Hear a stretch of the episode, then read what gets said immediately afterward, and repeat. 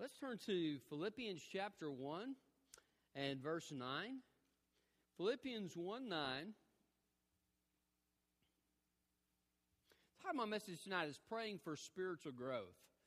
Um, my mother and my, my, dad as well, but I especially remember my mother uh, praying for us every day, and she would um, intercede for us in, in, our spiritual needs as well as other things that were concerned in our lives. And I really believe a lot of the reason why I didn't get in more trouble than I did was because of my mother's prayers. Uh, she was just faithful uh, to pray for us on a day by day basis. And, uh, you know, we all need to grow spiritually because if we're not growing, we're opening ourselves up to just drift away from Christ we're opening ourselves up to the attack of the enemy. Uh, there's a scripture that says, Don't give the devil a foothold.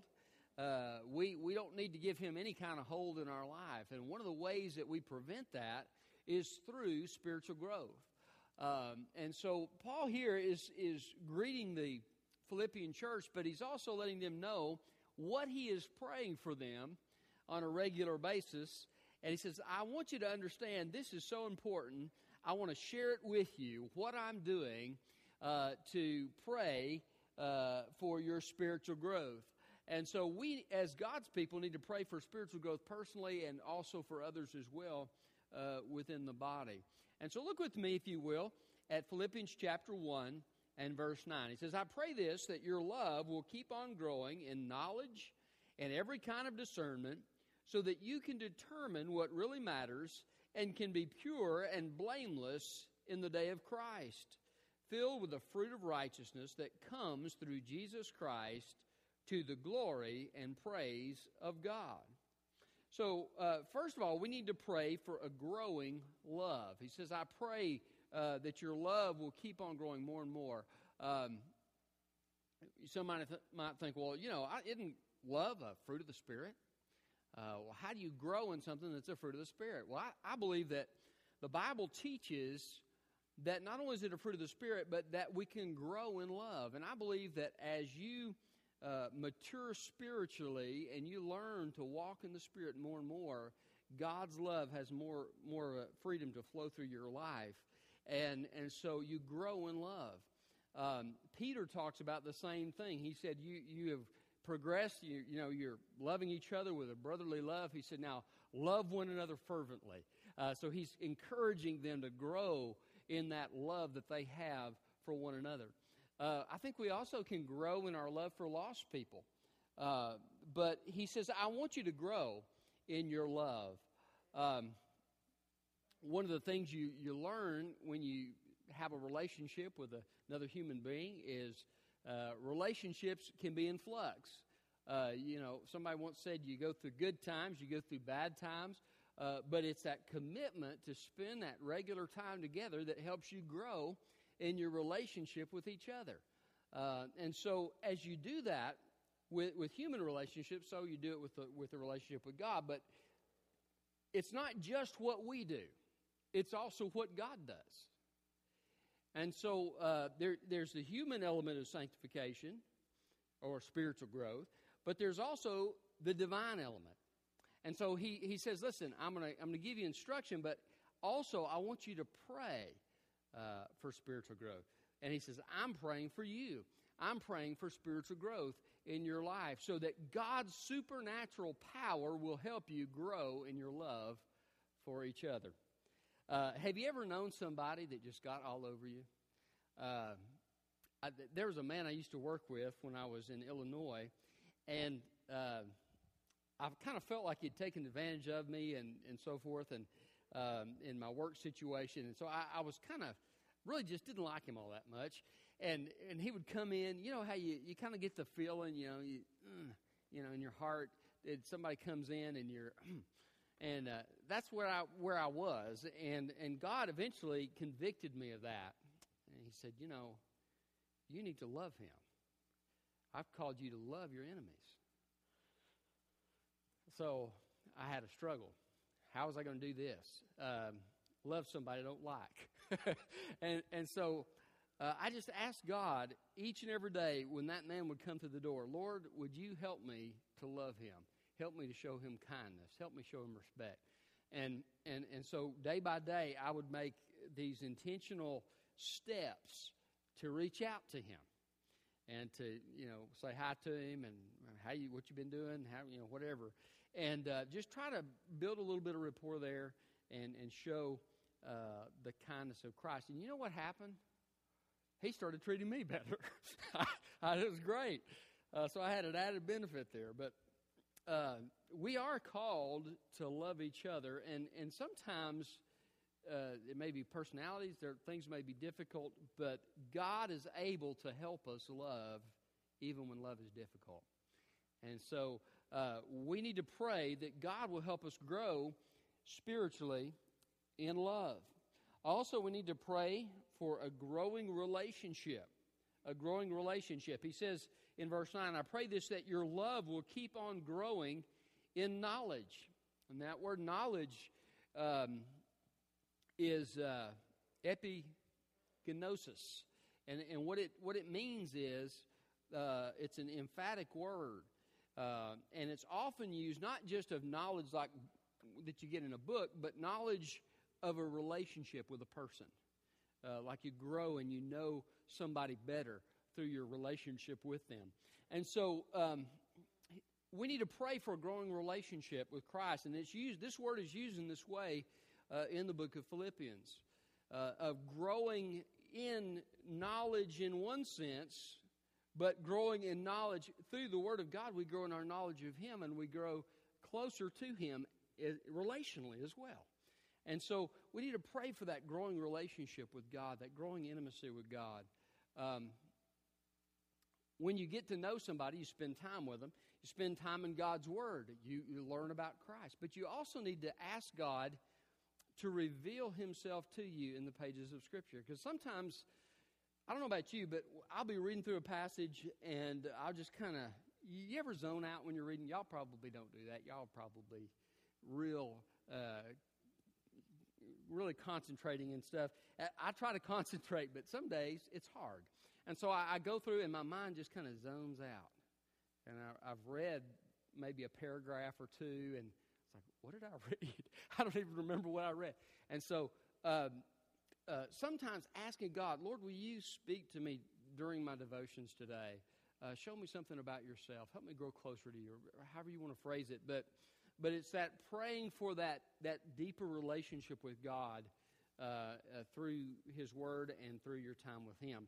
So uh, this is what this is what He's talking about here. Uh, and it, you say, well, why do I need to pray for that? Uh, don't doesn't God? Didn't, didn't Paul say, "He who began a good work in you will be faithful to complete it"? Well, yes, he did. Uh, we talked about that Wednesday night. But along with that, uh, we pray according to the promises of God. Uh, one of the neatest things is to, to pray according to the promises of God because you're praying what He's already promised to do. And uh, Daniel prayed in that way. And God accomplishes His work through the prayers of His people. And so, is it God's desire to grow you? Yes. Is it God's plan to grow you? Yes. Uh, is God keeping you? Yes.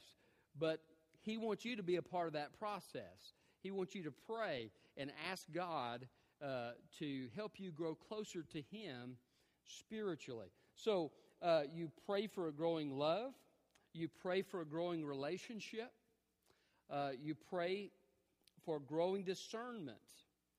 He says, I pray this that your love will keep on growing in knowledge and every kind of discernment. Discernment. Um, when David was little, he was crawling across the floor. And in uh, Texas, they were having a cricket epidemic. Crickets were everywhere, and uh, they had them. They were. I literally swept them up in the uh, in the hallways that year, and they stank to high heaven.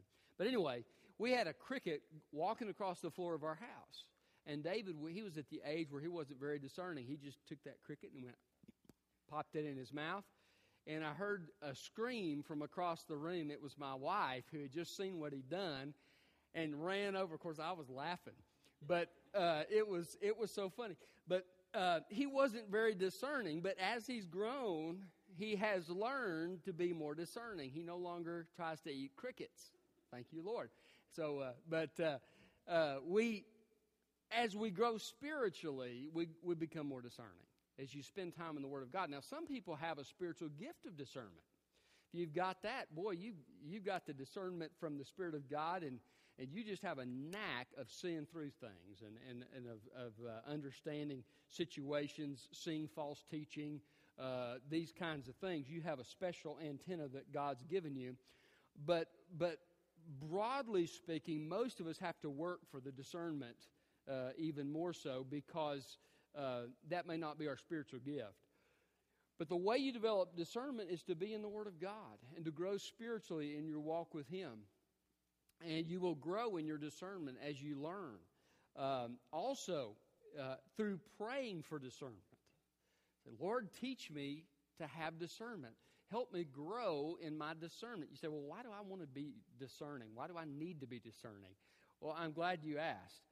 Uh, verse 10 gives that reason. So that you can determine what really matters. Now, that's that phrase, what really matters, uh, is an interesting word in the original, but it, it can be translated a couple different ways so that you can distinguish between two things, is, is kind of the idea there. Um, but it can mean if there's false teaching, you can tell it. You can distinguish between good teaching and false teaching. Uh, also, that you can dis- distinguish between what's important and what's not. Uh, you know, uh, there's some doctrines that are important. The Bible says, contend for the faith that was once for all entrusted to the saints. Um, if somebody says that you're saved another way than Jesus Christ, I think need to contend for the faith and preach the truth and, and, and talk, talk to that person. Say, hey, this is what the Word of God says. That's an important issue. But whether or not somebody has a certain posture in prayer or um, the favorite for the Baptists, you know, is the color of the carpet. We, praise God, we didn't have a fight over the color of the carpet when we changed it. but uh, um, I've heard that story. I don't know how many, I've heard it in different states. I don't know what it is about Baptists and carpet, but, uh, you know, the color of the carpet doesn't really matter in the grand scheme of things. It may matter as far as, well, I don't even want to go in that room. It's ugly. But, I mean, it, as far as being spiritually important, it's not. And so the Bible says that we need to be able to discern what is important in life, what really matters. I like that translation because it shows there are some things that really are important. As you grow in your walk with God, as you learn more about Him and you, and you grow closer to Him, you begin to understand what really matters, what's really important uh, in your relationship with God in your service for others and, and your talking with others and so forth you, you have a, a sense of discernment about you that comes from God's Word. Uh, somebody once said, The fear of the Lord is the beginning of wisdom, and his name was Solomon in the book of Proverbs. it, is when we have that relationship with God, it, because of that relationship and because of his Word, we develop uh, a wisdom and a discernment so that we can uh, tell what really matters. Also, so that you can be pure and blameless. Some people aren't very discerning about what they do in, in morality uh, wise. Um, I'm not going to get into a session and be legalistic and tell you all the, the specific things you should and shouldn't do. I think some of that uh, can be done just simply through spiritual growth. God will point things out to you in your life. But watch out for things that take the edge off of your relationship with Christ. You know what Billy Graham once said? He said, I won't watch any television program that takes the edge off of my relationship with Christ. Um, so, you know, he, he's being discerning about what he does, how he spends his time, what he's doing, because he wants to have a pure walk with God. Um, so that you can be blameless in the day of Christ, so you'll understand what pleases God. Um, I learned after um, dating my wife a while that she liked daisies better than roses. So now you know. I've let you in on the secret. But, uh, but you learn, you have discernment as to what pleases God as you grow in your relationship with Him and you grow in your knowledge of His Word. So uh, pray for this d- discernment. Don't just do the things to, to get discernment. Pray that God will give you discernment so that uh, you can grow in that area of your life, and He will supernaturally empower you for it. So uh, we pray for a growing love, a growing relationship, a growing discernment, also a growing fruitfulness. He says uh, in verse 11, filled with the fruit of righteousness. This is an ongoing process of God filling you with the fruit of righteousness. You know what Jesus said? Apart from me, you can do nothing. I'm the vine, you're the branches. Uh, one of the things I've noticed is when you cut a branch off a tree, the branch dies. Uh, it's not connected to the life giving source anymore. It can't produce fruit by itself. Um, now, some of them you can stick them in the ground and they become the, the vine, but that, that's another story. But, but, but the idea is that a vine and a branch are dependent on one another. Without Christ, we can't produce fruit. And so we need to pray that, that we'll have an increasing fruitfulness in our lives, both personally and as a body. God, help us be fruitful. Now, what does that mean? Well, we talked about this morning about the fruitfulness and souls being won to Christ through, through, our, through our devotion to the Lord and, and His deciding to bless. That's one kind of fruitfulness. But there's another kind of fruitfulness found in Galatians 5, which is the character of God that He supplies in our lives. Uh, I, I, mentioned that example about love, but, but all of the fruits of the Spirit are that way. There are times when I can't be patient without Christ. I mean, that's just the way it is. I remember um, when my kids were little, I put on the refrigerator, be quick to listen, slow to speak, and slow to become angry because I was dealing with patience every day. You know, I need to shut my mouth, open my ears, and listen before I, before I speak uh, because it was a temptation to be impatient. Um, so, uh, God produces that character in us.